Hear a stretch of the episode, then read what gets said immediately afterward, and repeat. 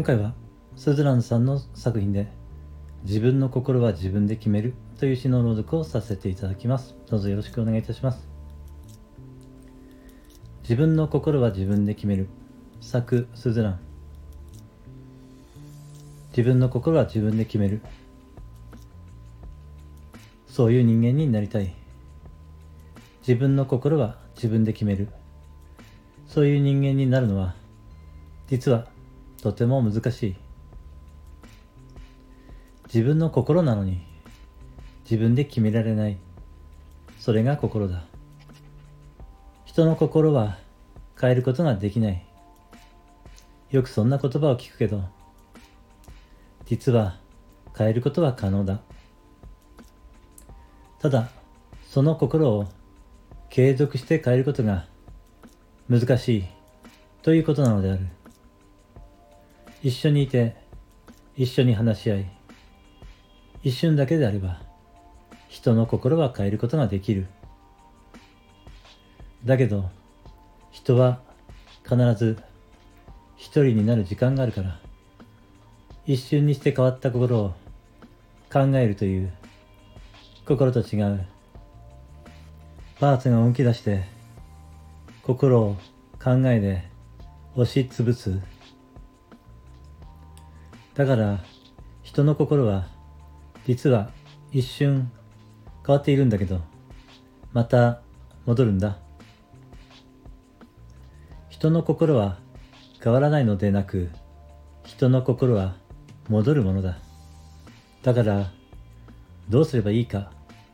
何度も何度もまた変えてあげればいいだけ。何度も何度も心が戻ったらまた変えてあげればいいだけ。だから人の心を変え続けなければいけない。戻る心をずっと戻し続けないといけない。そこがとても根気がいることで本当の愛がないとできないものである。だから最終的には人の心は変えられない。そう言って逃げるのだ。もう何度言っても繰り返しだから嫌だと終わるのだ。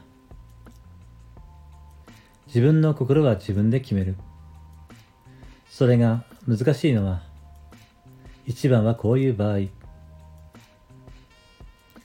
モチベーションを上げていこうとか朗らかに優しい人であろうということでは問題から目をそらしているだけで表面だけいい人で言おうとすることでまた自分を作り生きていくことになる。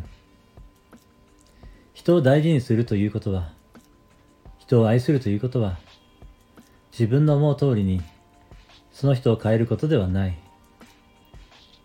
この人を大事にしようと自分の心は自分で決める。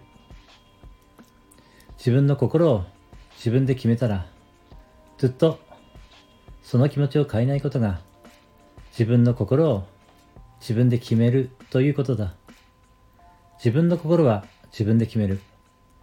守るべき人と守ってもらいたい人は人間誰の心の中にもいるはずでお互いに守るということは絶対にできない。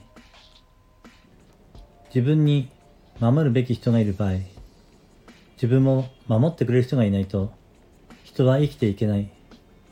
人間には自分が命をかけて守りたい人と自分を安心してずっと守ってくれる人それが必要。少なくとも弱い私には守ってくれる人が必要。スズランさんの作品で自分の心は自分で決めるという詩の朗読をさせていただきました。最後までお聴きいただきましてありがとうございました。